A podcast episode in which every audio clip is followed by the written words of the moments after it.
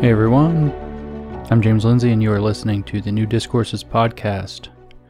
I've been meaning for a while to go through kind of one of these diversity statements put out by an entity, kind of like I have, I've read through these other documents like Repressive Tolerance and Mapping the Margins. I still have some others that I want to do, but I've been meaning to kind of go through one of these apparently boilerplate diversity documents that is being put out by a corporation or a university or something, kind of decode it. So I realized that, while I'm doing this one, I probably won't do lots and lots of these. I may do some more in the future. This could be used as a kind of template to understand what you're seeing when some institution or organization or company or church or whatever happens to put one of these kind of impenetrable, stupid documents about diversity, equity, and inclusion or something like that out into the world. And you can use this kind of as a roadmap then, this one, which is a strategic plan for faculty diversity, equity, and inclusivity from the University of Texas at Austin, Office of the Executive Vice President and Provost. Somebody sent to me. I get 3 or 4 examples of these a day. I got a couple more today, as a matter of fact. Not just this one. And I read through part of this one, and I thought it might be helpful to kind of break down the assumptions, try to translate it into plain English. Now, it's fairly long. This is their plan. It's 21 pages. There's a lot of details. I don't want this to take 2 or 3 hours. I'm going to try to go through it kind of comprehensively. I may try to rush through a little bit so I can keep it in a relatively short time frame. The point being that if I wanted to do this in writing, if I wanted to take this 21-page document apart and explain to people what it would look like, we're talking a 200-page book probably. It's what I've noticed is that to explain this stuff has about a 10-to-1 decompression ratio when you're trying to put it in plain language, not to just say what it says, but to convincingly argue what the underlying assumptions are when you have one of these so-called plans for diversity, equity, and inclusivity. So, because I think this is going to go kind of long, let's just dive in. So like I said, this is University of Texas at Austin from the Office of the Executive Vice President and Provost, Strategic Plan for Faculty Diversity, Equity, and Inclusivity, DEI. The preface reads, and I'm going to have to unpack this as I go, as a part of the academic mission of the University of Texas at Austin, we are committed to recruiting, employing, and in supporting highly qualified faculty members with a wide range of backgrounds, ideas, and viewpoints. So you're going to notice that this is really, the usual kind of boilerplate. There's a lot of words here that don't have anything to do with what's really going on. But they're saying from the outset that they're going to make this a part of the academic mission of the university, and it's going to be something to do with recruiting, employing, and supporting highly qualified faculty members, and they say with a wide range of backgrounds, ideas, and viewpoints. Now, because we know the context of this is diversity, equity, and inclusivity, as they phrased it, that's probably not quite on the up and up. I think we'll be able to break that down pretty quickly, but I've done podcasts in the past here on the New Discourses Podcast, and I've written articles on New Discourses, and there are other articles available on the web pointing out that the diversity and inclusivity don't mean what people tend to think they mean. So when you have a wide range of backgrounds, ideas, and viewpoints, you have to understand that from the position of critical social justice or critical theories like critical race theory, which will inform this document, which will inform this plan, that backgrounds, ideas, and viewpoints means something that's rooted in somebody's identity. They call this, for example, the unique voice of color. In critical race theory, they posit that the experience of systemic oppression by race lends to people of color a unique voice of color that offers truths about race and racism that are inaccessible to people who are in dominant racial groups, which is a controversial claim, to say the least. This, of course, doesn't say that explicitly, so it's not about jumping the gun. It's just that these ideologies, this is what this is about. So when they say a wide range of backgrounds, ideas, and viewpoints, you have to wonder, what do you need a diverse range, a wide range of backgrounds, ideas, and viewpoints in chemistry, in engineering, in what? Where does that apply? Where do diverse backgrounds apply? Do they mean educational backgrounds? They don't specify, so it leaves it open. The institution, they then say, embraces diversity, equity, and inclusivity in many forms. I'm sure it does. I'm not sure what they would mean. What does diversity in many forms mean? And does it mean that they have many different ways that they're going to try to do it? What is equity in many forms? Equity means adjusting shares so that citizens are made equal. What does equity in many forms mean? What does inclusivity in many forms mean? This is, again, just kind of a standard empty boilerplate that doesn't say anything. We're dedicated to the principle, they write, that individuals be respected, equitably included, and enjoy equitable access to opportunities regardless of their race, ethnicity, nationality, religious background, sexual orientation, gender identity and expression, disability or marital, parental, age, veteran, health history, socioeconomic, or citizenship status. It almost makes you laugh to read that list. The thing Judith Butler referred to, complaining about the intersectional listing of identity categories as that exasperated, etc. They didn't say etc., did they? They listed so many things, it's almost comical to read them all. But here's the thing. You didn't actually mention viewpoint or politics, of course, but you'd mentioned this kind of laundry list of identity categories under which we are, sexual orientation, gender identity and expression, disability or marital, parental, age, veteran, health history, socioeconomic or citizenship status.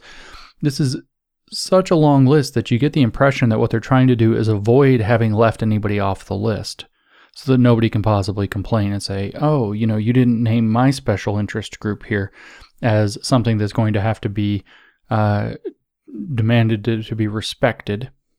Well, everybody should be respected at the level of baseline humanity, so that's easy to kind of like accept that this is something that you should have. But of course, what does that mean? You know, does it mean that their work has to be respected? I mean, Derek Bell, one of the founders of Critical Race Theory, complained that people didn't respect his work. Well, his work was crap.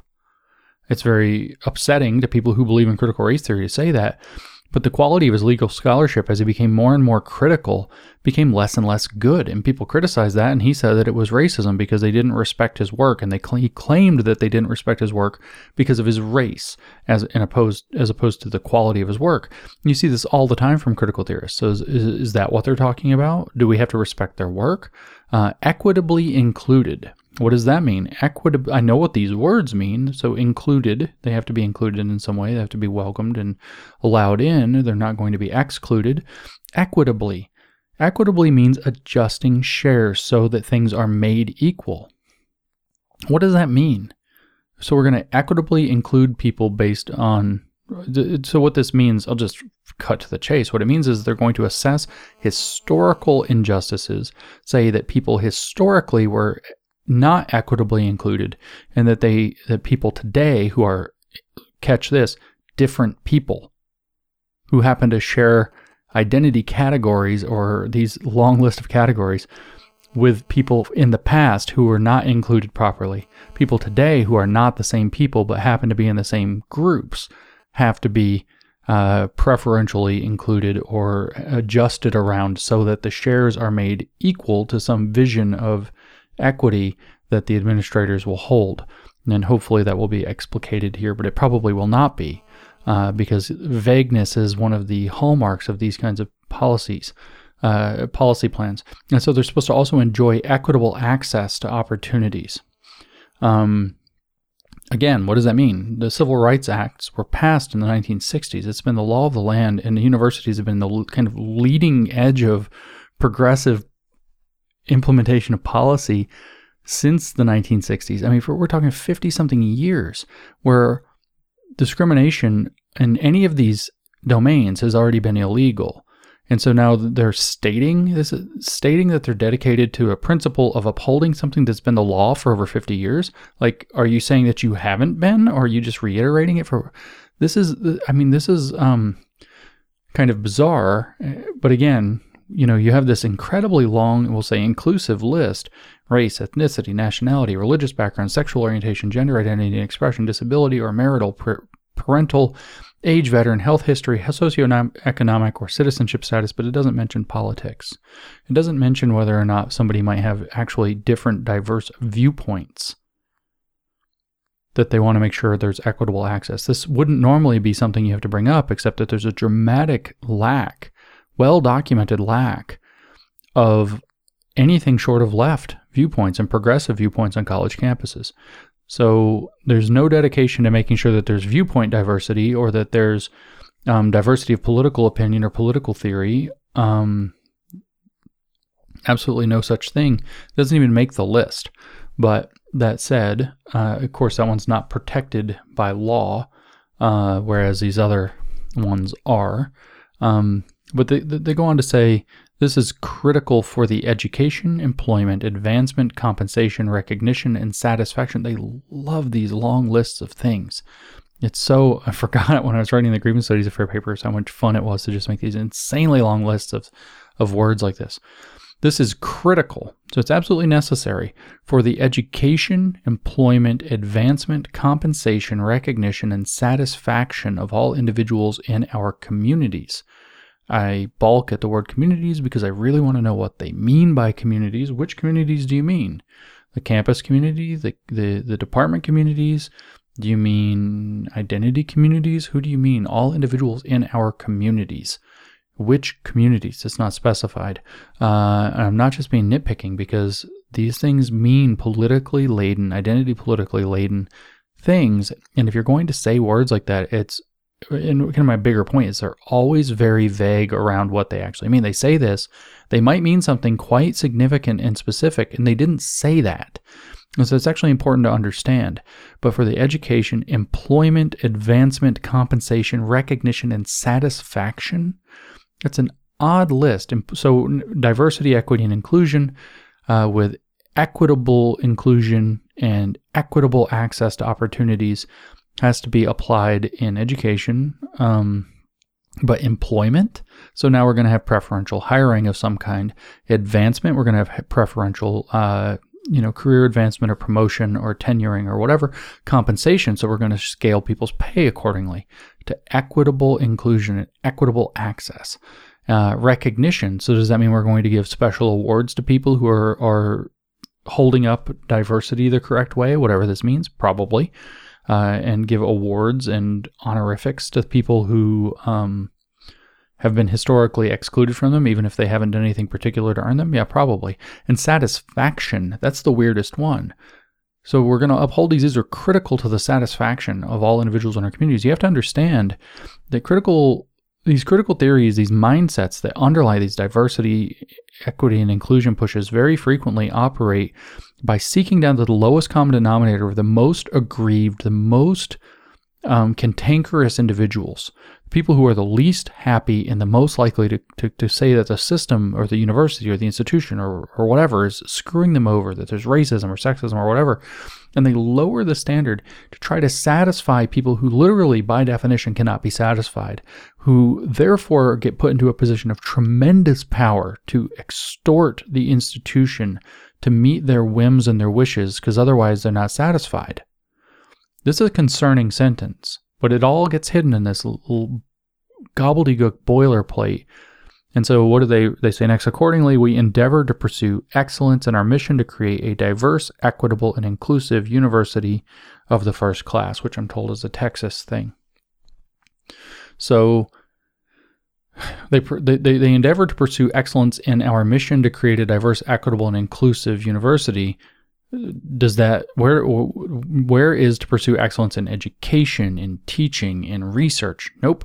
And diverse, equitable, and inclusive place. So this is a nod to this religious ideology that diverse, equitable, inclusive spaces produce better results by virtue of just being those things. And the evidence doesn't actually bear this out. Equity tends to create resentment. Diversity has a raft of problems that come with it. When you start doing, diversity hiring, or if people even suspect that they were a diversity hire, they end up with higher rates of imposter syndrome.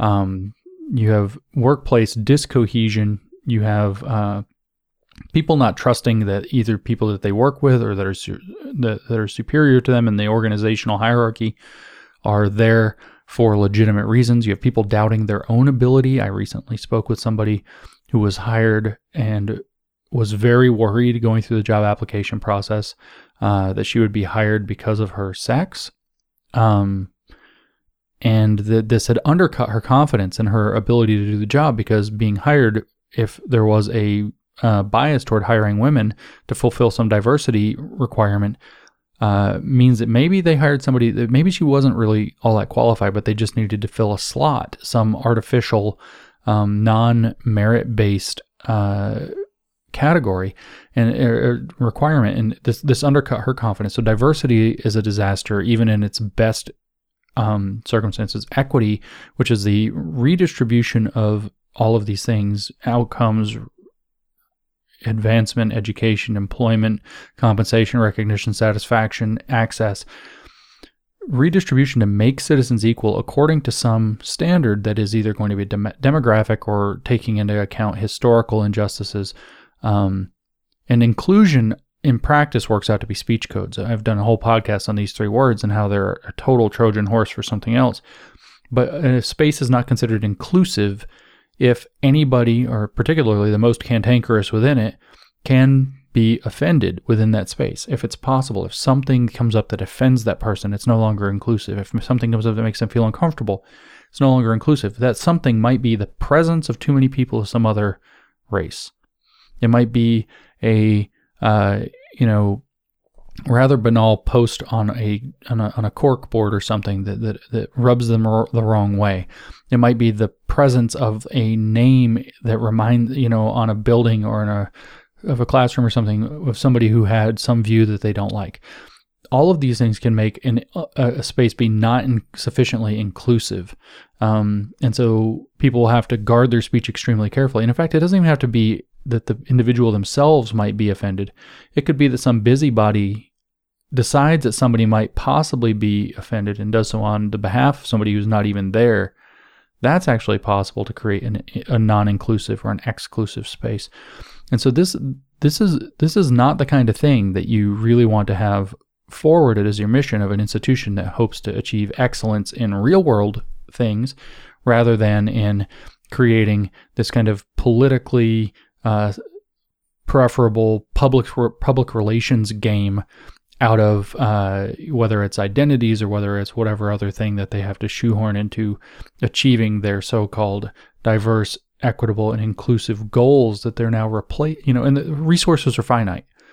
Somebody gives money to this university, and resources are finite. They can only stretch so far. So every dime they're spending on this, every hour they spend on this, which is translated into working hours as money, every bit of effort that goes into this is a bit of effort that's not going into something else. So it's at the best largesse, because it only creates really public relations things, unless they can make a coherent argument that diversity, equity, and inclusion create outcomes that are worth the cost of the facts that all three of diversity, equity, and inclusion create a chilling and less efficient and less effective working environment that's often plagued by things like hostile working environment and all of this. The trainings that are associated with these tend to lead to hostile working environments. I've heard thousands of stories about this, where people are confronted and they have to go through these stupid training sessions where they're told, all their coworkers come in and tell them, I've always been kind of racist against people like you. And so somebody you just got along with, because they're forced to confess this crap, or even to make up a confession of this crap. All these people you got along with at work, all of a sudden there's all this like dirty laundry that gets aired, and there's this discomfort between people and these awkward attempts to like fix it. And it was all really just better left not dragged to the surface and made a deal out of it. These are the kinds of idiotic things. None of this works. So unless they can create a coherent argument with evidence that what they get out of doing these by reorienting to pursue excellence in the mission to create a diverse, equitable, and inclusive university, and that outweighs all of these costs, then they're wasting donors' money. They're wasting taxpayers' money if it's a state school. This is a state school. They're wasting investors' money. They're wasting people's time. This is a complete. These programs are complete frauds.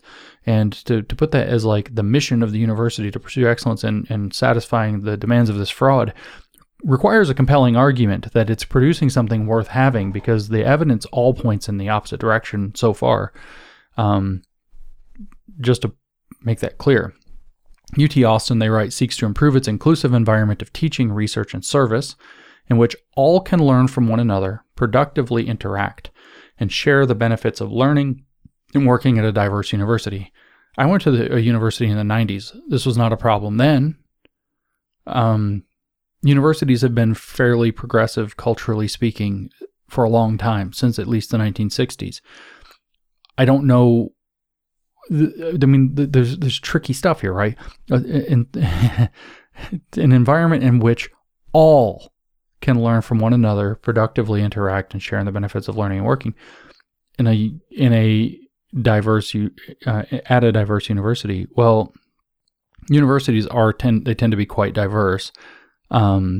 People who don't have problems with one another can actually learn from one another, productively interact, and share the benefits of learning and working in a diverse environment. This has been the case for a long time.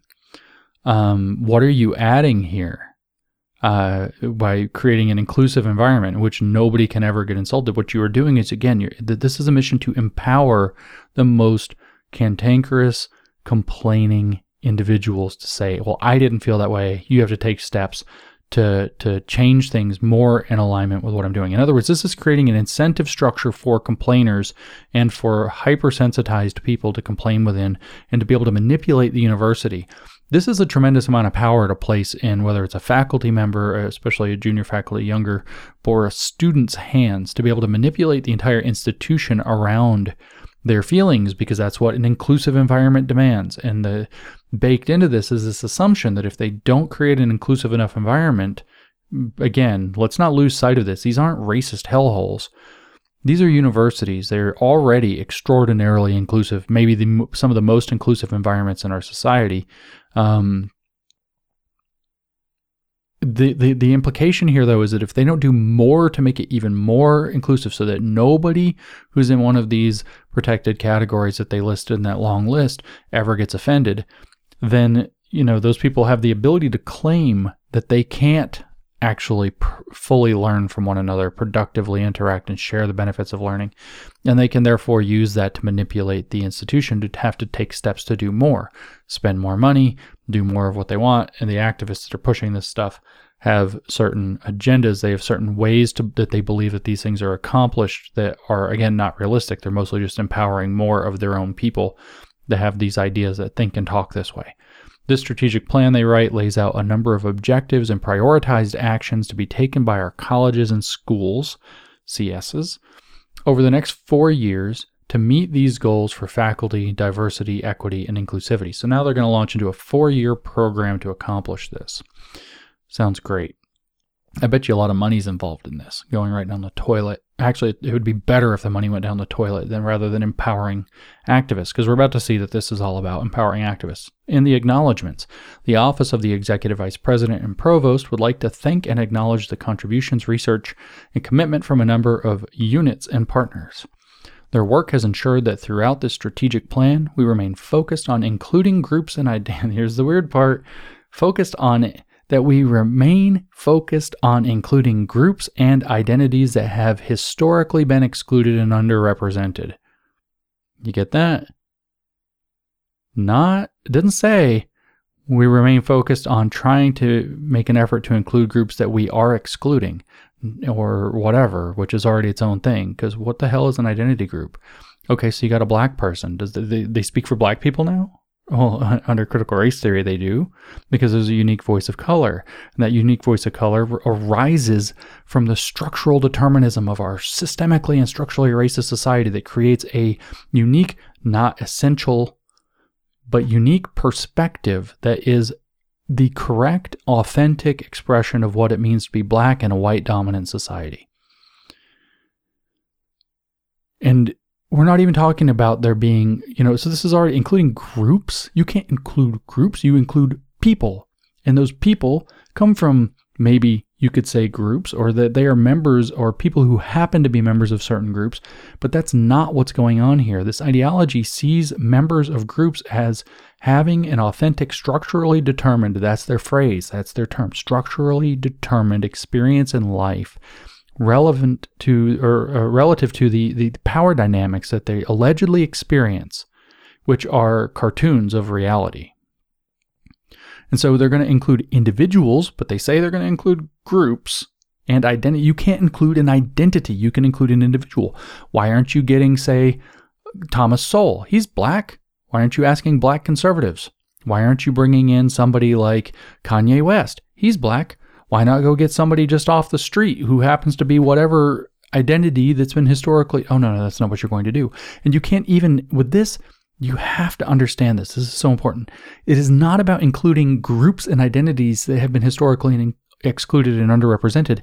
You have to have somebody under this doctrine of structural determinism of what it means to be a member of said groups or identities, that then it becomes representative of a group and identity. That person has to understand it in the way that the theory deems authentic. So you can't get Kanye West, even if he were an academic. You can't get Thomas Sowell because he's a conservative. You can't get Shelby Steele because he's a conservative. He disagrees with the party line. You can't even get somebody like Glenn Lowry because he disagrees with the party line. And why can't you? Because they're not giving the authentic representation under the doctrine of structural determinism that speaks into what it means, what it's like to have been historically excluded and underrepresented.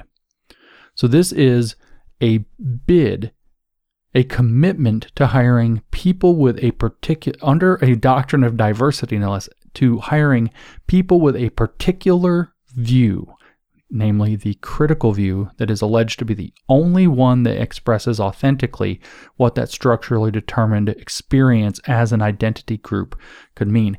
When they say that they want to include, we remain focused. This is a quote. We remain focused on including groups and identities. That's a lie. They are including people who are going to speak on behalf as though they are some kind of an ambassador. Hi, I am from the blacks, and I speak for the Latinx. They are bringing in individuals who have taken it upon themselves to speak as ambassadors or as avatars of these groups and identities, because that's how critical theories of identity think. That there is an essential structurally determined experience as an identity category. And so once you get one of that, you have to find somebody of that identity who has that critical consciousness of that identity so that they can speak into the authentic, structurally determined experience that theory says that they have to have. So this is a justification to bring in activists. And we're going to see for sure in a minute that that's what it means. But to carry on reading, the issues and concerns these groups have raised, who is the ambassador of the blacks that has raised you are bringing in activists who speak on behalf of lots of people who are otherwise not homogenous. They are individuals with heteronomous interests among them. They are not... Actual structural determinism is a horrific doctrine. It is a completely racist doctrine. But no, the issues and concerns these groups, you mean these activists speaking on behalf of these groups, have raised warrant our collective commitment to examine them further. No. Collective commitment.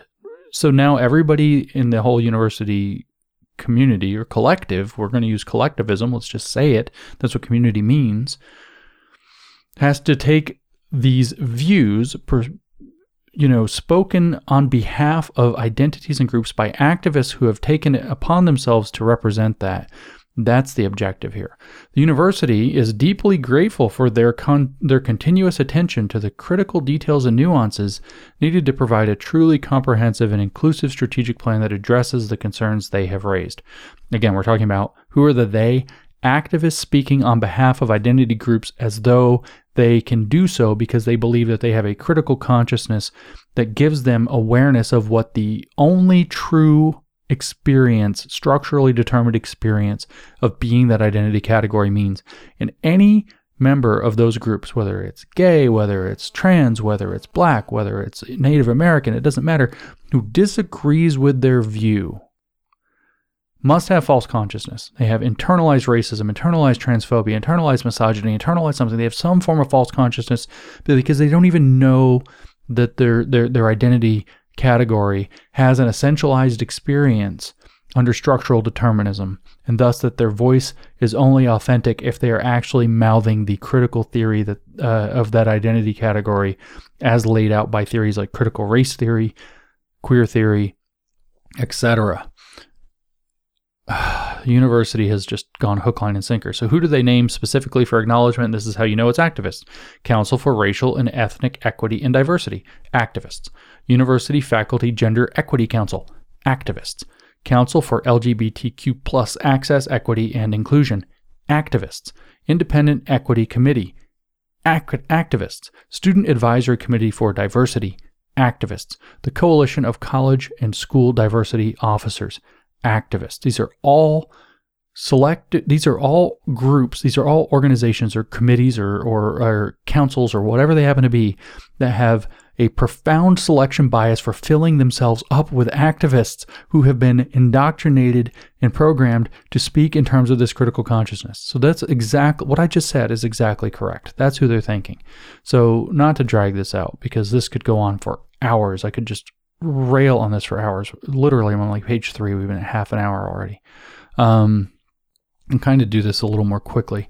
Strategic objectives. Objective 1, attract, recruit, and employ a diverse faculty. Well, we know what that means. It means more activists. The primary objective of the strategic plan is to attract, recruit, and employ a diverse faculty. Objective 2, retain, develop, and promote a diverse faculty. So this is exactly what I was saying before, right? So we're going to hire more people who satisfy whatever their weird diversity requirements are. Then we're going to work to retain, develop, and promote them to higher levels. Closely related objective is to retain, develop, and promote the professional advancement and well-being, the well-being at their job of all of our faculty members who are already here. The diversity plan must recognize that it is not enough to simply hire faculty members who contribute to a diverse faculty, but it is equally important to retain and promote them. Yeah, you have to give preferential treatment to certain identity categories as long as they have the right critical consciousness. As we're going to see, that critical consciousness isn't just relevant for the reason that I said. We're going to see that it's actually core to what they're doing in a couple of pages down. Objective 3, establish an equitable and inclusive climate. You mean one where everybody's pissed off at each other and everybody's walking on eggshells constantly. UT Austin is a premier institution of higher education that recognizes the benefits of diversity, equity, and inclusivity in which difference stimulates and generates excellence. That literally is a sentence that doesn't say anything. Such excellence in faculty diversity is sustainable only if every individual and their differences are welcomed, respected, and treated equitably. I should point out that under this idea of structural determinism that I mentioned before, under this idea of a voice of color, under this idea of what ultimately boils down to standpoint theory, as it's called, the idea that one's social positionality, where you stand in relation to the various power dynamics in society and all of its various manifestations, whether that's rich or poor, whether that's black or white, whether that's straight or gay, whether that's trans or not, it's believed that those constitute actual cultural factors. Your identity is a culture to you because of your relationship to systemic power in society. That's how this theory thinks. And so by the virtue of being a whatever identity category, so long as you have that critical consciousness that tells you what that structurally determined experience of being that is, as long as you are a critical theorist with a particular identity, then you have a completely unique perspective. It doesn't matter if you're a chemist. It doesn't matter if what is relevant is your skill in chemistry. No, you have to be able to bring your political gayness to chemistry. You have to be able to bring your political blackness to physics. And if you're not doing that, you're not doing diversity.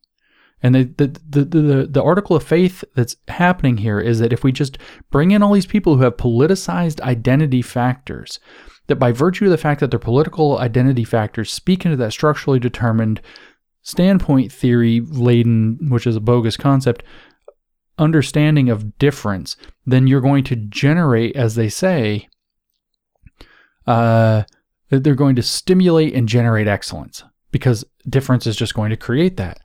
And the differences are politicized identity things. But how are people not going to fight over their politicized identity factors?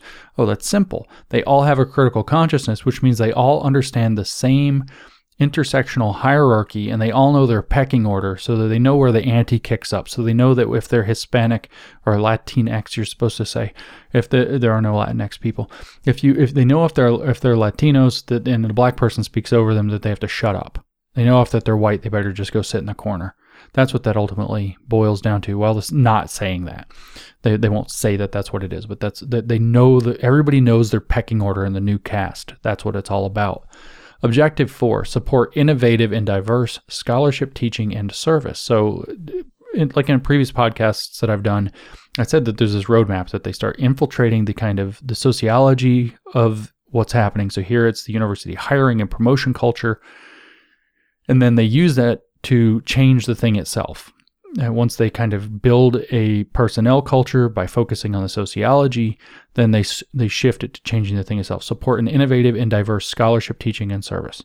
So now scholarship, teaching, and service are all going to have to be geared toward repeating theory.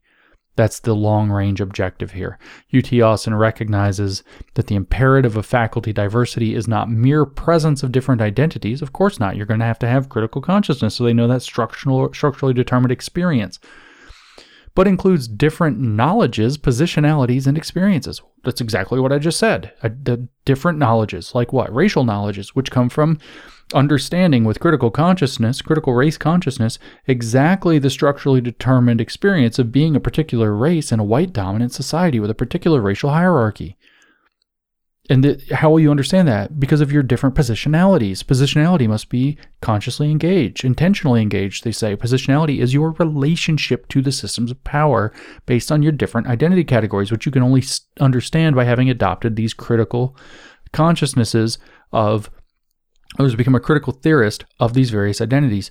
And then experiences. Which experiences? The ones that are your lived experiences, which are only authentic when they match the narrative that these critical theories of identity tell you are authentic under a doctrine of structural determinism, that your relationship to power in society has determined what your perspective is, what your culture is, and who you are, and thus what you bring to the table. I told you. That's exactly what it is.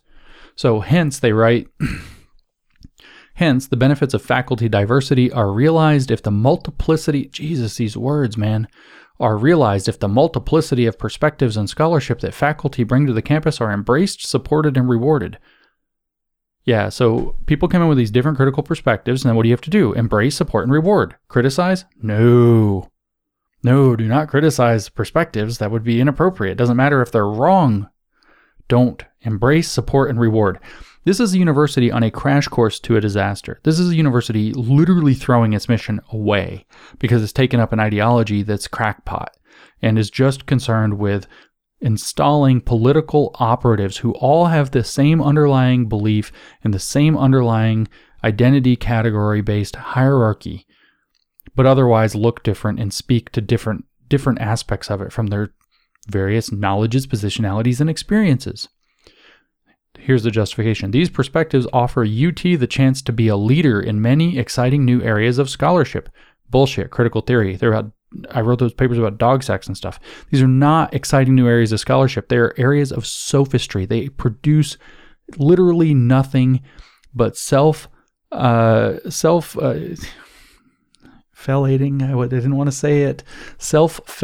agitprop. They do not produce scholarship. These are not exciting new areas of scholarship. They are sophistry. They start with their conclusion and they just write a bunch of big academic words that don't mean much to get to those conclusions. Believe me, I know. This is how I got into this mess. I did it myself. And so they then go on, and to use the knowledge we gain. There is no knowledge here. It's sophistry. It is politics. It is ideology. What their exciting new areas of scholarship are to write down more BS in their ideology, and then to use the knowledge we gain to enrich the educational experience of our students. In other words, so we can reprogram them to think the same way. Public recognition of the diversity of our faculty and the embrace of diverse scholarship, diverse. What do you mean? Like chemistry, physics, biology? You know, no, you don't mean that. You mean people who have adopted critical consciousness and their structurally determined experiences and then do, like, I don't know, gay chemistry. And I mean that, politicized gay chemistry. That's a thing. The LGBTQ chemistry is a thing. It's all over Twitter. I see it all the time. Teaching and service, they say. They say that this enhances the reputation of UT Austin. No, it doesn't. It's embarrassing. It's freaking humiliating that you've fallen for this. As an inclusive institution of intellectual excellence. No. As of ideological excellence, it should say. And scholarly innovation. No. There's no scholarly innovation. You're just writing down the same boring ideological garbage. This is a direct refutation of the whole point of the university. So again, I'm running long. I get worked up of these things. I really did not intend this to go as long as it's going to end up going. So again, we'll try to summarize. I'll try not to do it. Objective one, attract, recruit, and employ a diverse faculty. The primary objective of the strategic plan is to attract, recruit, and employ a diverse faculty.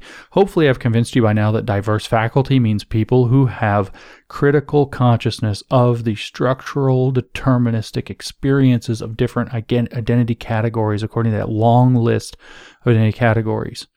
I guarantee you the white one's not interesting to anybody. The male one's not interesting to anyone. The straight one's not interested to anyone. That's not how that works. Able-bodied, not interesting to anyone. So it's to hire people who are critical theorists of identity in various identity categories. The primary objective of the strategic plan is to attract, recruit, and employ activists who think this way. Priority one, establish and implement procedural norms and policies to represent best practices for faculty hiring at the university and enhance institutional diversity, equity, and inclusion. It's so tedious. In this manner, we will strengthen regular faculty hiring processes by increasing the yields of diverse faculty through refinements in our hiring processes. Do you notice that they literally didn't say anything? That they literally just talked in a circle to, like, put words on a page. In this manner, we will strengthen regular faculty hiring processes by increasing the yields of diverse faculty through refinements in our hiring processes. The sentence doesn't say anything.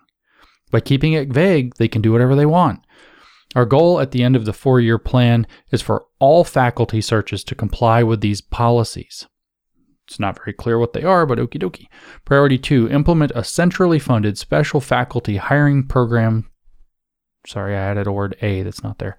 Implement centrally funded specialty faculty hiring programs with diversity-related skills as a principal or important criterion. Hire activists. That's your translation of that. Hire critical theory activists.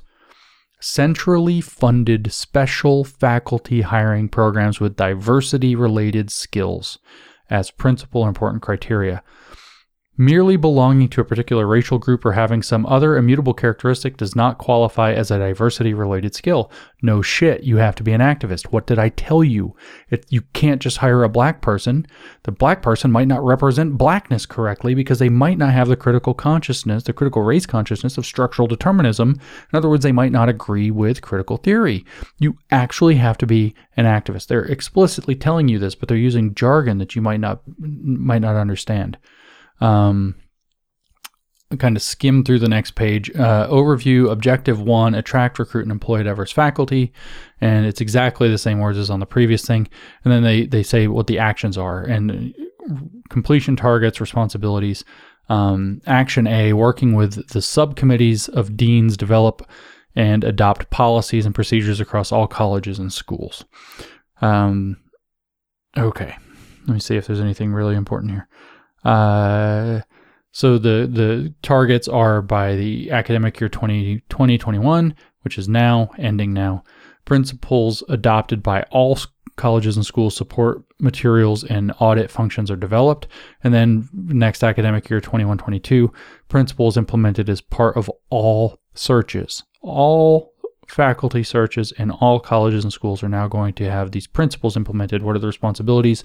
Provost's office will work with the deans and college and schools diversity officers, so the activists, to implement these actions for all authorized faculty searches. So now diversity becomes a key component of hiring.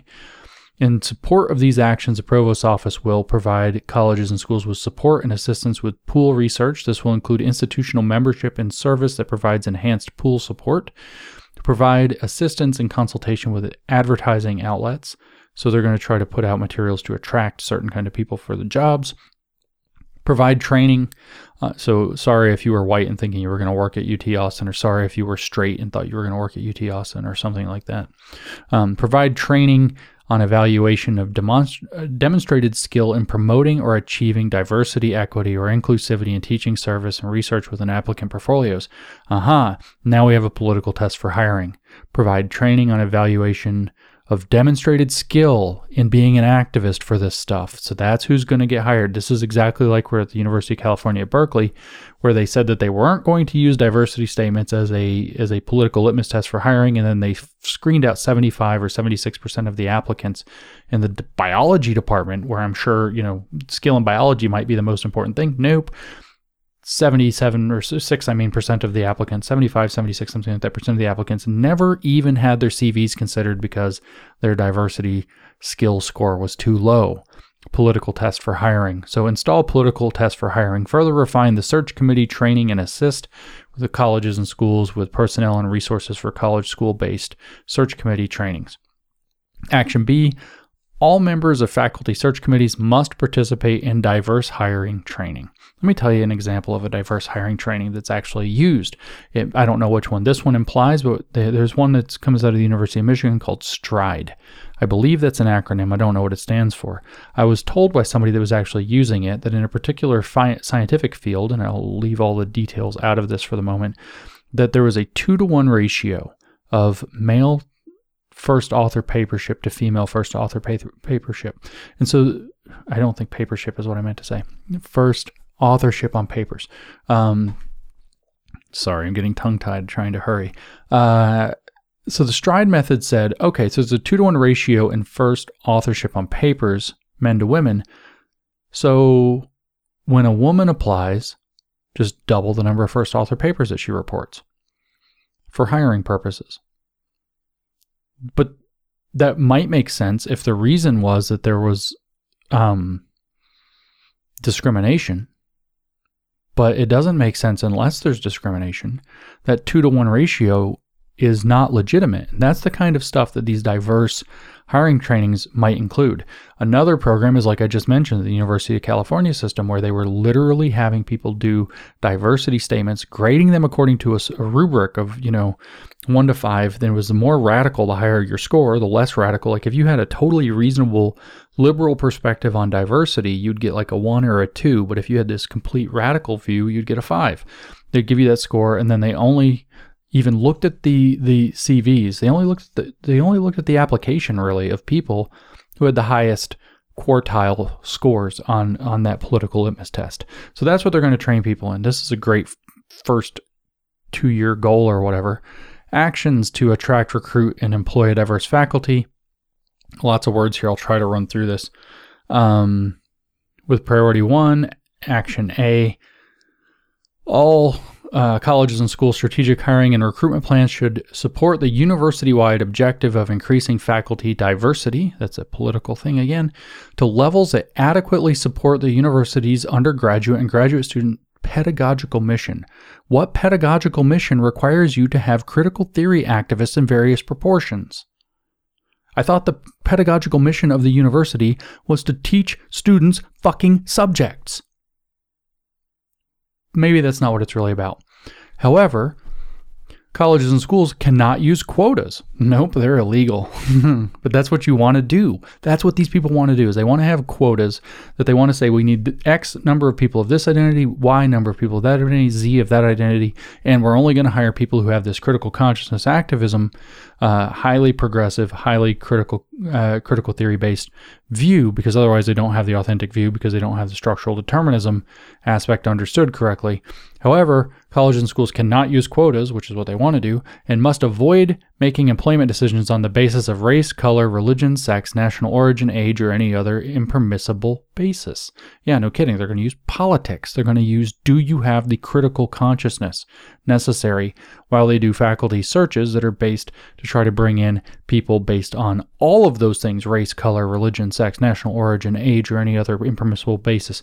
For instance, like how Harvard and Yale are discriminating, especially Harvard, against Asian Americans because of all the different various nationalities, because they have low personality scores. Like, you didn't technically discriminate on them because they were Asian. You discriminated on them because they have shitty personalities. Yeah, we see how this goes. So all individual faculty searches should be mindful of the diversity plans and goals and the college and school strategic hiring plan. What do you think? They're going to cook it up to where they're going to try to achieve quotas without doing it explicitly. That's what's happening here. Colleges and schools will frame the disciplinary scope of each faculty search as broadly as possible to attract a broad pool of diverse candidates. Colleges and schools will include applicant experience or demonstrated skill, sounds good, right? In promoting or achieving diversity, equity, and inclusivity in teaching, service, or research as a desired skill set. You have to hire the activists who have the critical theory in mind, exactly like I've already told you this is really about. Merely belonging to a particular racial group or having any other immutable characteristics does not qualify as having a diversity-related skill. No shit. Like I said, you have to be a properly trained critical activist in these things. That's what this is all about. The skill or experience with diversity, equity, and inclusivity work will be stipulated in each job posting as a desired characteristic. So now we're creating a selection bias for activists should apply. Not an activist, don't apply. You probably don't have much of a chance. I've had so many people send me pictures of job applications that they've decided not to fill out in the last year because it says that they want somebody who has experience and skill in diversity, equity, and inclusion. So people who have a different mindset need not apply. They're screening applicants on political grounds. This really should be freaking illegal. Applicants should address any past contributions pertaining to diversity, equity, and inclusivity, as well as any plans for future contributions in their application materials.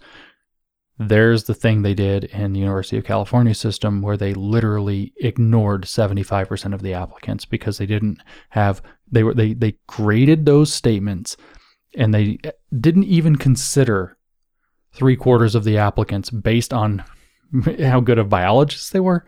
Nope. Didn't even come up. Didn't even get that far. Couldn't even gauge how good their research, their teaching, their grades, their background, their appointments, nothing.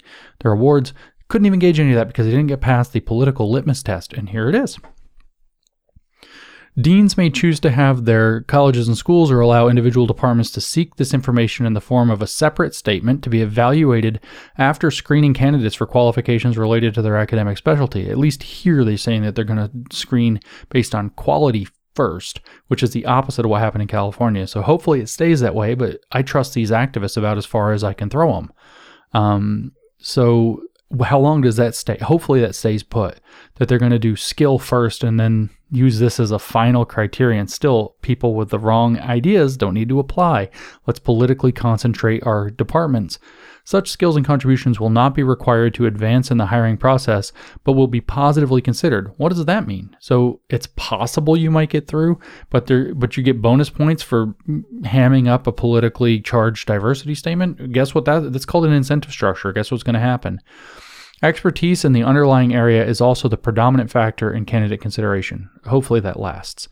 Each search will be advertised in various venues to attract a diverse group of potential candidates. This is vague. What? Various venues like what? Including potential candidates from historically underrepresented groups. So you can't do quotas, but you can just make sure that the applicant pool has certain characteristics. That'll get you there. College and school leadership, e.g. dean, or for example, dean or college and school diversity officer will monitor the pool of applicants for each faculty position for diversity as the search proceeds and may require expansion of searches when such pools are not sufficiently diverse. See, don't get enough applicants of particular categories that you're not looking for quotas. Then, wasn't diverse enough. Gotta keep looking for more. Can't hire out of this group. They're trying to achieve quotas without saying they're achieving quotas because they know they can't do it. So they project at the beginning and say, hey, look, we're not going to do quotas. And then here's a bunch of crap so they can basically do quotas. Colleges and schools will report to the provost's office on the methods they employ to recruit and review a diverse applicant pool. Yeah, so you better be doing it right, or else the administration is going to bust your chops. Each search will actively solicit applicants for the purposes of enhancing the diversity of the candidate pool. See, they're going to do quotas without saying quotas. So they're going to selectively push to create sufficiently diverse applicant pools. You'll be punished if you aren't doing that in your hiring practices. They're going to then use diversity statements and commitment and expertise in doing the political activism in the academic setting as a search and selection criterion. Lord Almighty, this is what's going on. This is year one. This is objective one. Each college and school must have a diversity officer. So you got to hire another bureaucrat, but that person gets paid a lot. That's your donor money going to some serious political bullshit. Each college and school must have a diversity officer whose responsibilities include oversight of faculty, diversity, equity, and inclusivity. In other words, a commissar. So you need to hire commissars and pay them to bust your chops on this stuff and make sure that you're able to achieve quota hiring without doing quota hiring. Each diversity officer is responsible for collaborating with the provost's office in leading search committee trainings and training the trainers in their respective college and school. So we're going to make sure everybody all the way up and down is totally indoctrinated in this. Action B, all members of faculty search committees must participate in diverse hiring training. Each year, UT Austin conducts 60 to 80 faculty searches. Provost's office will formulate, update, and provide content for faculty search committee workshops, training the trainer, web-based options. With the support of the provost's office, each college and school will conduct workshops and train search committee members on equitable and inclusive search techniques, policies, and protocols, how to find more activists to hire. Priority 2. Action A, implement and publicize provost's faculty recruitment and hiring program. Completion target, dedicate approximately $750,000 per year of your taxpayer and donor money to cover the base salary of 5 faculty members at $150,000 base salary per year, contributing to the community of faculty with skills and experience supporting diversity, equity, and inclusion. So now you're going to give $750,000 a year to hiring 5 new commissars. That's what that is. Conduct assessment to allocate additional funding. That's the next year. So that's good. Sorry, that's in 23, 24. So it's a couple of years down the road. So now you're going to need $750,000 of dollars of the university's budget going to 5 more diversity commissars. And the next thing is we're going to talk about increasing that later. What a shock that this is a huge grift to hire lots of people at very cushy salaries and administrative budget bloat. There's your donor dollars. You think you're donating to a college that's going to do like education and stuff, has cool stuff that you remember. Nope, you're basically hiring a socialist bureaucracy that's going to teach a bunch of racism. That's what this is about. Action B, funds will be made available to support the hiring committees for faculty hiring that emphasizes diversity skills and engagement in diversity activities. It says these support funds are already available, which means that they've already dedicated a certain amount of support funds to this activity in the university. Just kind of skipping along, you're not going to read necessarily all of this. Well, maybe I should. A provost faculty recruitment and hiring program, hire as possible when considering as a whole all of the candidates' many qualifications and anticipated contributions to UT Austin community. That's what you have to say to dodge the lawyers. A college and school determines the candidate satisfies the usual high academic and intellectual standards for membership in UT Austin's faculty body in a discipline of need or interest to the university, and the candidate has skills or experience to advance the university's mission-driven goals of diversity, equity, and inclusiveness. Merely belonging to a particular racial group or having any other immutable characteristics so that the lawyers don't get mad does not qualify as a diversity-related skill, because we have to hire activists, and hiring decisions cannot be based on a person's race, color, religion, sex, national origin, age, or any other impermissible basis. Hires will be awarded only to colleges and schools that have demonstrated a sustained programmatic commitment to diversity, equity, and inclusiveness in general, and particularly in their hiring efforts, and have a mentoring and support program in place to support scholars recruited through this program. So you're either going to hire diversity people or you're not going to be allowed to hire people. Wonderful. Publicize the provost's faculty recruitment and hiring program. Invest $3 million over 4 years to supporting recruitment and hiring. That there's your $750,000 a year over 4 years, right? So there's $3 million over 4 years of your money, taxpayer and donor, to recruitment and hiring of faculty whose qualifications allow them to contribute to diversity, equity, and inclusion. Amen and amen. Funding will be revised after the initial funding level has been exhausted. Will be revisited, sorry. $3 million over 4 years to supporting recruitment and hiring of faculty, contributing to diversity, equity, and inclusion.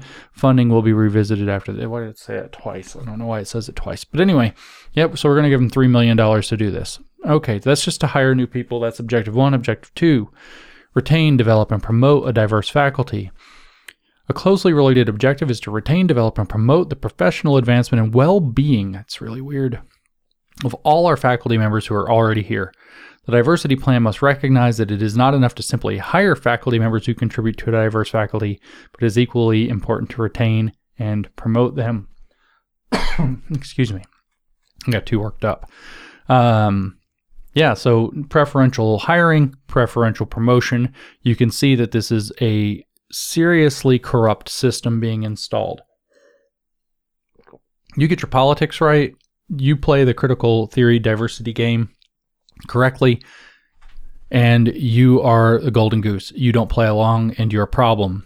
And if you're not going to get hired, you're not going to get promoted. This is corruption of the highest order. This is why I say that there's an iron law of woke corruption. Everywhere you see woke ideology coming into play, like diversity, equity, and inclusion initiatives, virtually always are.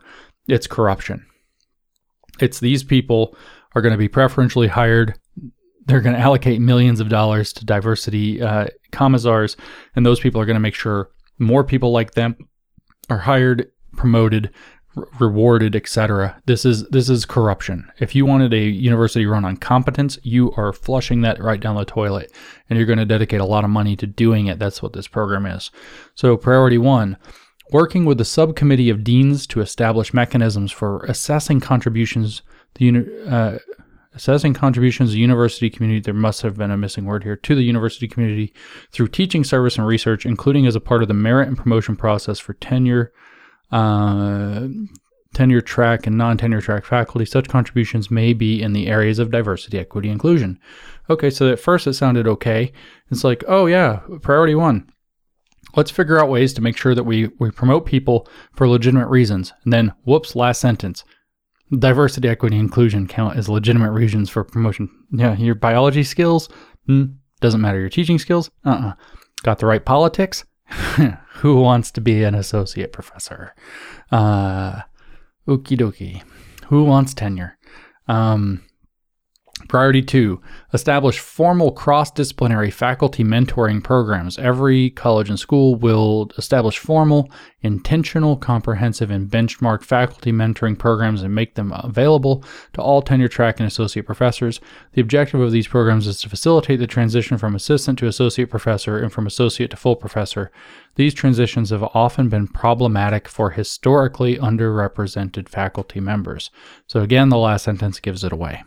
So we're going to create mentoring programs that are basically going to create conditions under which people who, not them, but people who look like them in the past have been less successful at transitioning from one level to the next. Reasons given? Skin color, obviously, must be racism.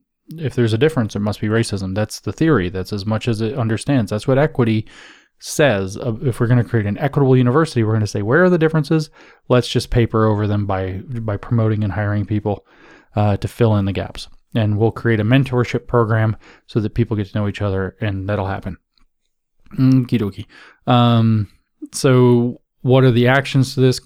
Contributions to the university community through teaching service or research will be a positive factor for faculty merit and promotion considerations. Okay. However, such contributions are not required, and promotion or other employment decisions cannot be based on a person's race, color, religion, sex, national origin, age, or any other impersonal basis. Lawyers are happy. Each college and school will develop mechanisms for evaluating faculty contributions to diversity, equity, and inclusion and their units for considerations of merit and promotion. Yeah. aren't you a good comrade?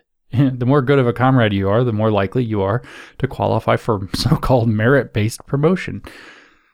A faculty service award, including service that enhances diversity, equity, and inclusion, will be established. Of course, there will be a freaking bogus award given to somebody who's the best little comrade. And what would happen if you won that award? Well, of course, you're going to be more... These are people who are the best people in the ideology, the political arena, not their job, and enforcing the politics, pushing the politics. Now they're going to get a professional award for it, and that's going to help them get promotions, etc. It's so corrupt. This is Soviet. It's so corrupt. This is Soviet, is what this is. Deans should consult with diversity officers before creating dean's letters for promotions. Well, how about that? The vice provost of diversity. So these diversocrats, these administrators, are going to then have say over who the dean is allowed to recommend and not recommend for promotion. How about that? Nothing corrupt could go on here under this. The vice provost for diversity will provide advice to the president during the proceedings of the presidential promotion committee. They will be asked to join the discussion along with the deans when an expert assessment of contributions to diversity and inclusion is needed. Commissars are going to help you decide who gets promoted. They're going to even be able to speak up over the vice provost. The vice provost of diversity is the key commissar that will be able to speak up over the president of the university. They will be given access to promotion materials for this purpose. That same statement to protect the lawyers kind of happens everywhere. So by academic year 2021-22, develop workshops and other resources for training and writing about and evaluating contributions to diversity. Serve the ideology. Begin the training of academic personnel in writing about and evaluating these contributions. This is just a complete diversion of the university's academic and research mission into becoming a Soviet-style ideology institution.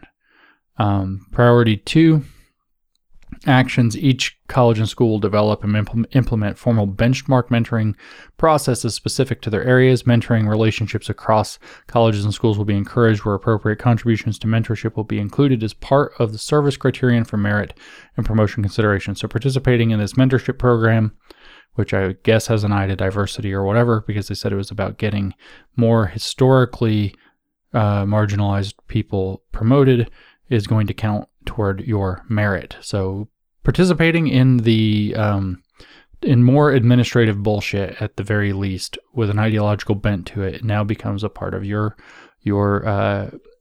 professional development in your university. Let's see. Nothing else terribly interesting there. Objective 3, establish an equitable and inclusive climate. UT Austin is a premier institution of higher education, not for long on this road, that recognizes the benefits of diversity, equity, and inclusivity. Yeah, just keep sucking up to that. In which difference stimulates and generates excellence. That's just words, man. Difference stimulates and generates excellence? How? The research doesn't bear this out. It's not even true. They just say it over and over and over again. Such excellence in faculty diversity is sustainable only if every individual and their differences are welcomed, respected, and treated equitably. Yeah, if everybody just believes in this, it'll work out great. Holy crap, there are 7 priorities for this. I'm probably not going to be able to go through all the details of all of that part. Priority 1, conduct annual audits of faculty salary differences and develop action plans to address any findings of salary disparities that are found to have resulted from considerations of race, color, religion, sex, national origin, age, or any other impermissible basis. You just call them impermissible bases. In other words, they aren't allowed. So if there are these disparities, what you're going to find is that there might be statistical disparities that could not have been based on this, but you're going to then assume that they're based on this, and then you're going to adjust salaries as a result. Priority 2, conduct an analysis that includes an audit of endowment and faculty award recipients and a description of procedures and criteria for faculty selection for such endowments and awards in all colleges and schools. This analysis will include an assessment of the distribution of endowments and faculty awards with particular focus on faculty members of historically underrepresented groups. Action plans will be developed to address any findings of improper disparities in the distribution of endowments and awards. Again, the theory behind any of these critical theories of identity where the word equity comes into play is if there are differences, then those differences must be wholly due to bigotry of some kind or discrimination of some kind. And so the remedy to that is to just, equity means adjusting shares so that citizens, or in this case, individuals who are members of groups that are diverse and filled with individuals, because you're not allowed to say that, adjusting shares so that those people are made equal. So this is going to happen with salary, faculty salary. It's going to happen with the distribution of endowments and awards. So we're now going to start redistributing salaries and endowments and awards so that any disparities, no matter what their cause, can be attributed to and then used as proof of sexism, racism, homophobia, etc., held up as proof that the university has been this complicit in this evil that it isn't and has been illegal for a long time, and then they're just going to fudge the numbers to fix that. Priority 3, conduct an analysis that includes an audit of leadership and committee membership at the colleges and schools and department levels, and a description of procedures for how the tenured, tenure-track, and non-tenure-track faculty filling those roles are selected. This analysis will seek to identify disparities in service and governance assignments, too much service, too little leadership. Action plans will be developed to address any findings of improper disparities. So a little bit more redistributing everything. Now we're going to talk about how people get stuck in committees and what that means in terms of their promotability. Priority 4, create a diversity officer position. There we go. Now we're in the good stuff. We're not just rearranging people's salaries and endowments and stuff. We're now going to create a diversity officer position, another commissar. I wonder how much that person gets paid. In the dean's office of each college and school responsible for faculty diversity. This position will be responsible for the coordination of diversity, equity, and inclusion efforts for tenured, tenure-track, and non-tenure-track faculty in each college and school. Priority 5, design and implement resources and training for all tenured, tenure-track, and non-tenure-track faculty members on inclusive student interactions. Now you're going to teach people to shut their mouth and not insult anybody and to bow down if anybody claims that they were offended and apologize and just fall into extortion rackets and get bullied by their students. Excellent. This should super empower faculty members, no problem, to deal with students who know that they can milk these incentive structures that you're putting in place. This will definitely increase the effectiveness with which instructors are able to manage their classrooms and to effectively teach. And, it'll come up with grading too, I'm sure. This process has already begun with the formation of the UT Access, Equity, and Inclusion Institute, a 3-year 2019 through 2022 pilot collaboration between the Vice Provost for Diversity Unit and the LGBTQ Studies Program. Activist Studies Program that seeks to implement faculty practices that lead to enhanced access, equity, and inclusion with regard to students. In other words, how to leverage more power into the hands of students to manipulate faculty into doing what they want. Here's a common little trick that happens. You'll get these students, these little extortion scams on the professors, and this will disempower the professors for dealing with them. And they write this whole thing, this whole kind of diatribe about how they think that their grading wasn't unfair, or was unfair, I should say, that something, I don't think that I should get a better grade, blah, blah, blah, blah, blah, or they'll just go off on the professor, and it doesn't really matter what they do. This incident happened in class. They're going to write this long diatribe just going off on the professor, and then they include this magic little line at the end. I hope that my identity category, whether it's race, sexuality, or whatever, I hope as a whatever, I hope this doesn't, sharing my view doesn't negatively impact my grade. Now all of a sudden you're caught in an extortion web where you have absolutely no power as a professor to do anything but give this person a better grade. Because if they get a bad grade on anything, they're going to say, oh, well, they got mad that I wrote this email just telling them my opinion. And if that opinion happened to be speaking into that structurally determined authentic lived experience of being identity category, now you've got a major problem on your hands. And as a professor, you literally cannot grade this person objectively any longer. You have to inflate their grade. And this little extortion racket's actually fairly common. Well, priority 5 here and objective 3 on this plan will disempower professors even further, because they're going to be trained instead, and they're going to be overseen instead to make sure that faculty practices lead to enhanced access, equity, and inclusion with regard to students. So if they come at you with one of these things, like this huge diatribe, like they felt like they were alienated, blah, blah, blah, and they speak into that whole critical narrative, and then they say, I hope this doesn't affect my grade. They actually hope it does. They hope it inflates it, and you are disempowered as a faculty member. Should be great for the education, should be great for the reputation of the university when people out in the real world start figuring out that that's what happened. Priority 6, design and implement resources and training for department chairs, college and school administrators, and tenured, tenure track, and non-tenure track faculty aimed at creating and sustaining an inclusive culture within colleges and schools and their component units. Climate and practices of diversity, equity, and inclusivity have a direct impact on units' abilities to recruit and retain diverse faculty and staff. Well, that's not actually true. It has a direct impact on their ability to recruit and retain these activists who get pissed off about this stuff and make a stink about it. But that's actually, those people are not typically representative of those groups, except in places where they are made representative of those groups by stupid policies like this. This is exactly the kind of thing that I've seen happen.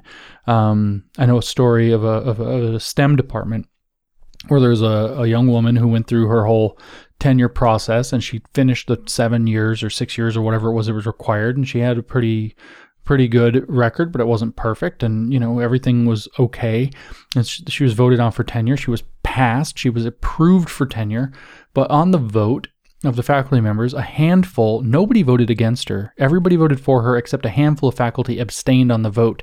And she said that this was rampant proof of a non-inclusive environment, that was evidence of rampant sexism and misogyny in the entire department, that made her so mad that she was then going to leave and start over tenure track all over again at a different university, rather than try to stick it out in a sexist department.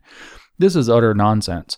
This is an extortion racket, and this is, of course, what they're going to open up to with priority 6 here. This is what inclusivity actually does. It doesn't prevent retaining, say, a woman in the faculty. It prevents retaining a bitch who is going to be a problem. I know you're not supposed to say that, but let's just get real. Everybody in every company that I've ever talked to, but not universities, because nobody has a spine in a university, has the capacity to spot these people. They know who these people are. They know that they're going to be problems. They know that they're going to be problems of a particular type. By the way, the more diversity, inclusivity, and equity training they go through, the more likely they are to be this problem. They know who these people are, and they create stinks, and they do this intentionally, do this over and over again, and those are the people you won't be able to recruit or retain. You don't want those people in the first place. But we have the institution literally bending over backwards to bring in the worst possible actors who are going to manipulate and use these emotional and public relations-based extortion rackets to shame and, again, manipulate departments into doing what they want, manipulate administrations into doing what they want. This is totally corrupt. This is totally bogus. This is exactly the opposite of what any sane organization would want to do. So, again, if I were giving, I would not be giving money to this school anymore until this whole diversity, equity, inclusion plan gets set on fire. It's a terrible idea. Priority 7, increase opportunities for leadership development for all mid-career faculty to achieve increases in development of underrepresented groups. So, no quotas, though. No quotas. No quotas in hiring, no quotas in promotion. Just saying. Since there are 7 of these, I'm not going to go through all of the brutal details. A lot of it's, there's probably something horrific. I haven't read this far down, but there are lots and lots and lots of details. I would like to see how much that thing is supposed to cost. By year 2, 100% of colleges and schools establish positions and appoint diversity officers, commissars in every department, every college, every school. What a wonderful, wonderful plan. Just fill the university with more administrators, bureaucrats, and all of them commissars to an ideology so that they can crack down on people who aren't doing what they're supposed to do. Whew. Sorry, UT Austin.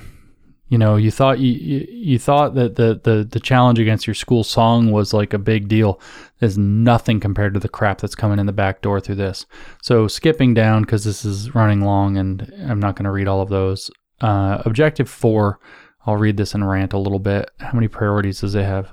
3. This I already read this, of course. Objective 4, support innovative and diverse scholarship, teaching, and service. Diverse everything. Everything has to serve diversity, equity, and inclusion. Everything serves a new religion. DEI, God. UT Austin recognizes that the imperative of faculty diversity is not the mere presence of different identities, but includes different knowledges, positionalities, and experiences. Hence, the benefits of faculty diversity are realized if the multiplicity of perspectives and scholarship that faculty bring to the campus are embraced, supported, and rewarded. Not criticized, I remember.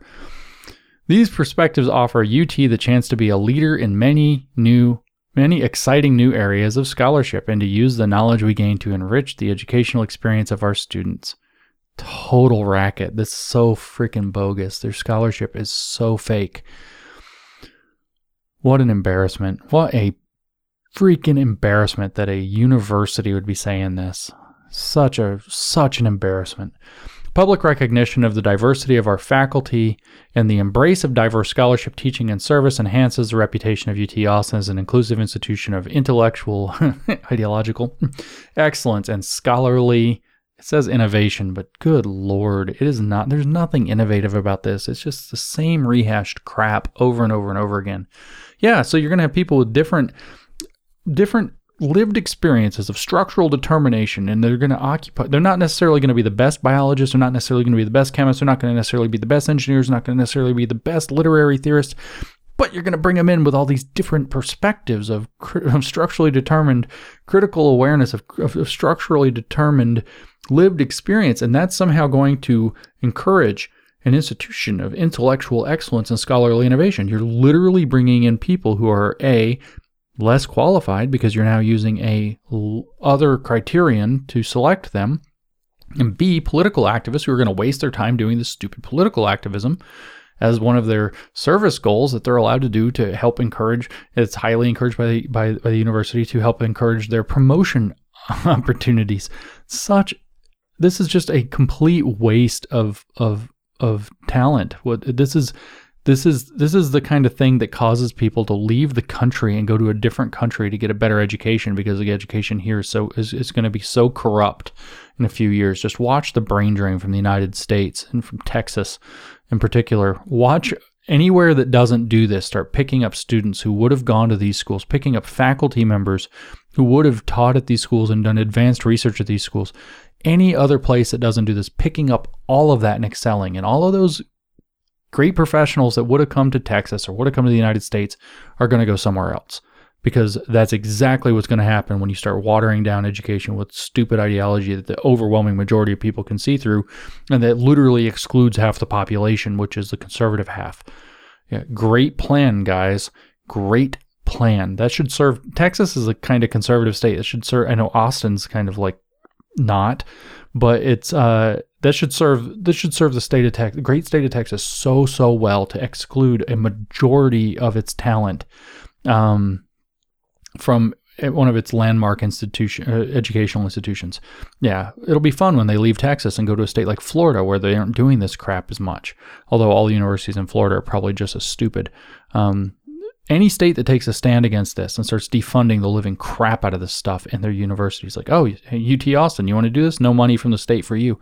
Any state that straightens out its universities as a result is going to go gangbusters. They're going to have so many people wanting to teach there, so many people wanting to come and go to school there. Those people are going to graduate. They're going to be competent. They're going to, lots of them, not all of them, but most of them will end up staying in the area, staying in the state, staying where they feel like they had respite from this horrific ideology that's taking over everywhere. It's such a gigantic opportunity, and these stupid universities are so religiously bound to this DEI bullshit that they have no idea the opportunity that's in front of them. And I just literally hope they get squashed. I hope the states defund them. I hope the donors all abandon them. I hope they go into freaking bankruptcy. And I hope some private entity creates some alternative education model that just completely wrecks them, unless they can turn their asses around real fast. And I don't see it happening, because they're committing to a 4-year plan of grift and extortion and ideological zeal and hiring commissars. Great idea. I bet those people are going to be easy to get rid of. all these useless commissars. Priority one, develop and fund a provost's early career faculty recruitment fellows program, provost fellows, to support the recruitment of excellent faculty members who can contribute to diversity at UT Austin through their teaching, service, or research. Why do you have to prioritize diversity in freaking everything? The goal of the program is to increase the number of faculty with diversity-related skills. Remember, that means activists. That means critical theorists. Skills and interests by identifying early promise and investing in career development and professional growth. We just talked about what all that means. It means we're going to bend the priorities of hiring, bend the priorities of awards, bend the priorities of recognition, bend the priorities of promotion to make sure that the people who have the right ideology, who are the right politics, gain more status, money, and power within the institution. That should be great for the real mission of the school. Of course, I keep saying the real mission of the school as though that hasn't already been completely subverted and redirected somewhere else. The school is already a completely different entity. It is not the same thing it was probably even 10 years ago, but or even 5 years ago, certainly not 20 years ago. It's a completely different entity now that has completely abandoned its former mission. It's not even the same. It has other than like the buildings and the geographical location, some of the faculty members and some of the culture, it's barely going to be a shadow of its former self if it's going to keep on these roads and if it's adopting this road. The program, it says, will provide cohorts of 2 to 3 fellows, 1 to 2 year fellowships for humanities, arts, and social sciences, 2 to 3 year fellowships for STEM fields to participating departments and schools. So we're going to bring diversity-empowered people into the every other department of the university through fellowships that somebody's going to pay for. Good idea. At the end of the fellowship period, fellows will be included in a long list of candidates for tenure track hire in the sponsoring department or school. Okay, so there's this paper. There's this academic paper. It's real. Out there, Bran Foss and Michael Karger are the authors. I've talked about it before on the podcast. I've talked about it everywhere. I've written about it. This women's studies as a virus. They literally compare themselves to Ebola and HIV and cancer in a positive way. They say this is an ideal pedagogy for women's studies and feminism. And the idea that they argue is that these activists, who we could say are the DEI or diversity, equity, and inclusivity activists that we're trying to bring in through this program at UT Austin, are meant to be thought of ideally as viruses who are trained in the ideology and then sent into other disciplines' departments to infect them with the ideology and turn them into something different from within. And here we see this as priority one and objective number 4. This program, they write, is designed to support activities that equip early career scholars with the research, non-experimental, experimental, and or computational, scholarly, and professional skills necessary to successfully undertake independent academic research and teaching at UT Austin. Good for that. It will facilitate the transition of promising postdoctoral researchers and or early pre-tenure faculty members with diversity-related skills and interests. Of course. See, this is just open to people who are, you know, the favorites of the political commissars, the people who are passing these political tests, the people who are these activists. And so what are we going to do? Oh, we're going to bring them into all of these research, non-experimental, experimental, and or computational. We're going to bring them into all of these different things, and we're going to infuse them into these departments, just like the virus paper. Let's see, where were we? Diversity-related skills and interests. The goal is to help transition them to independent tenure-track faculty positions at the University of Texas or other research-intensive institutions. So we're going to use these fellowships to drag people in, postdocs and shit, to drag people in and then make them faculty members at the University of Texas. And how are we going to determine who to do it and who to keep? Diversity-related skills and interests. Ideal candidates will express commitment to beginning and or continuing an academic career and have independent research projects that fit the strategic vision of the recruiting departments, which of course, remember, have to include DEI, but they probably, if it's physics or something, would include physics. Priority 2, support the programming and research engaged in by the tenure track, and non-tenure track faculty who have the objective of enhancing campus diversity, equity, and inclusion. So we're going to throw extra support, whether that's money, whether that's something else, into people who are trying to push DEI. Develop and support tenured, tenure track, and non-tenure track faculty. This is priority 3, sorry. Develop and support tenure track, and non-tenure track faculty research and teaching on diversity, equity, and inclusion in higher education. So great. We're going to now also throw money into getting people to do more research into how to pervert the university further. What a freaking great idea. That's what this is about. It outlines in the next page the criteria for participation. Probably should want to read all of this. But, you know, there's some good stuff in here. Candidate must exhibit exceptional potential in their field of scholarly endeavor. That should be the case.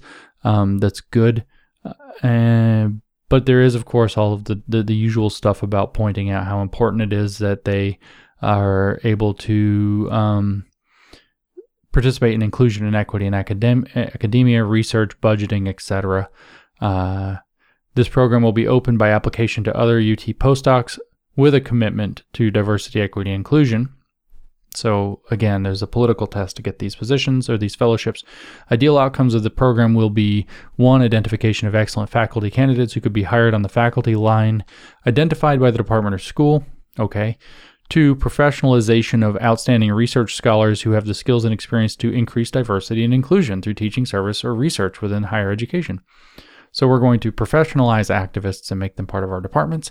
And 3, the enhancement of the reputation of UT Austin. That's not going to happen. As a center of research excellence, attractive to excellent scholars. Oh, there it is. Attractive to excellent scholars interested in diverse, equitable, and inclusive institutional settings. Not for actual scholars, not for top scholars, not for excellent scholars, but no, we're going to try to enhance the reputation of UT Austin as a center of research excellence for people who buy into the religion. That's what this is about. That's what this is about. So we're going to try to increase the reputation of UT Austin within the sight of the activists who are pushing this stuff into our society. That's what this is about. This is a total political corruption of the university. That's what this plan is. I'm sure this is going to involve a lot of money. I'm just going to skim through, though, and see if it says 10 additional visiting scholars, 30 advanced grad students. It doesn't say how much any of this is going to cost. Oh, wait. Yeah, there it is. Dedicate $35,000 to support this programming. That's not that much compared to the $3 million you're doing otherwise. I'm sure though that there's a lot more money involved with 10 additional visiting scholars university-wide, 30 advanced grad students, 2 conferences supported through the program, supplemented by new funds from colleges, schools, and research centers. And that's each year. Over the next 3 years. So I'm sure that this is going to cost them more than $35,000. Does not say anything more about money. So this is the summary then. I've kind of rushed the end. I didn't read every last word of those last 2 parts of this strategic plan for faculty diversity, equity, and inclusivity for the University of Texas at Austin, as put out by the Office of the Executive Vice President and Provost.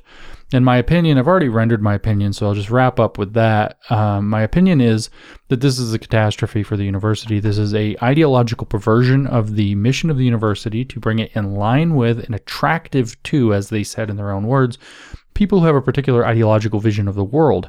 It is to hire preferentially, promote preferentially, reward, acknowledge preferentially, faculty members who are committed to this particular ideology that's loaded up with activism, to bring activism to all the colleges and schools and departments, to hire political commissars to make sure that that happens, to empower the most easily aggrieved or offended students and faculty members to be able to leverage that offense over the institution to get what they want, which will result in lists of demands, to create situations in which faculty are disempowered with respect to students, ultimately to do the thing that they say that they legally can't do but mentioned a couple of times, which is to create quotas based on hiring and promotion. How are they going to do that? By making sure that the applicant pools are sufficiently diverse where they don't count, and then secondly, to then hire according to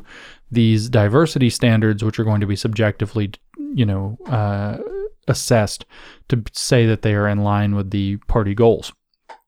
So my last thought then is, if you give money to the University of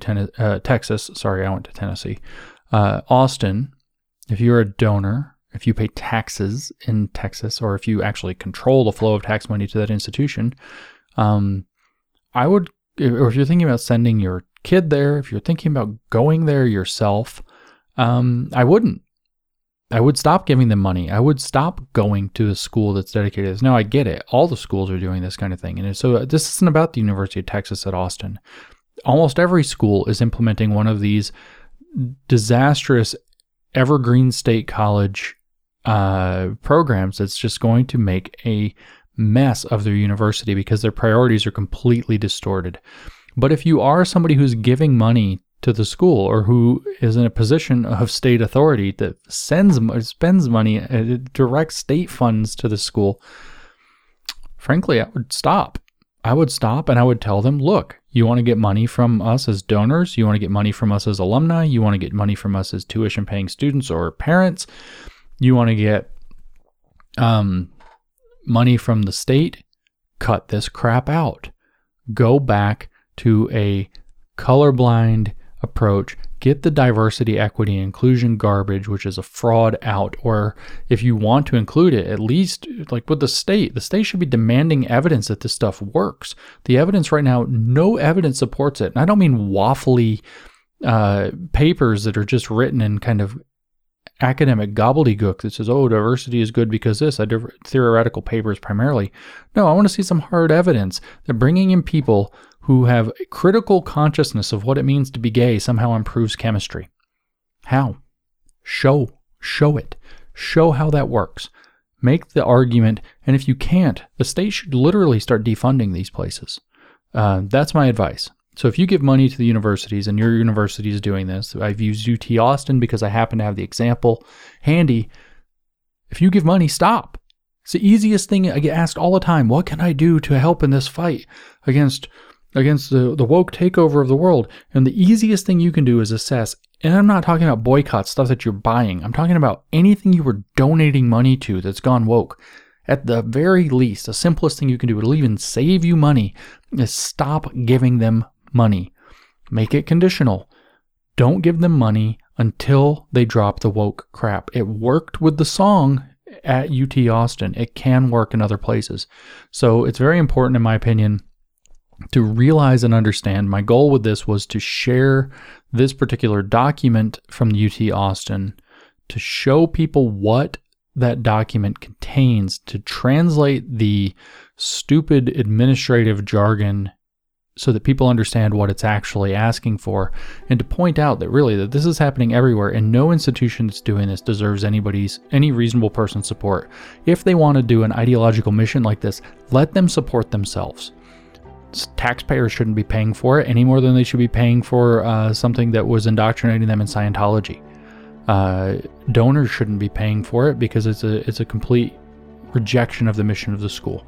So that's my advice. That's what I wanted to do. But anywhere that you work, anywhere that you live, anything that you're involved in where you happen to see one of these kind of boilerplate looking diversity statements or plans, diversity, equity, and inclusivity plans, that's what's going on behind it. That's what these words mean. That's what, when I read this, this is what I see. And I hope you can start to see it too. And again, don't give them any money. If you want to, you can send it to me instead. I accept cash, checks, PayPal. I take it all.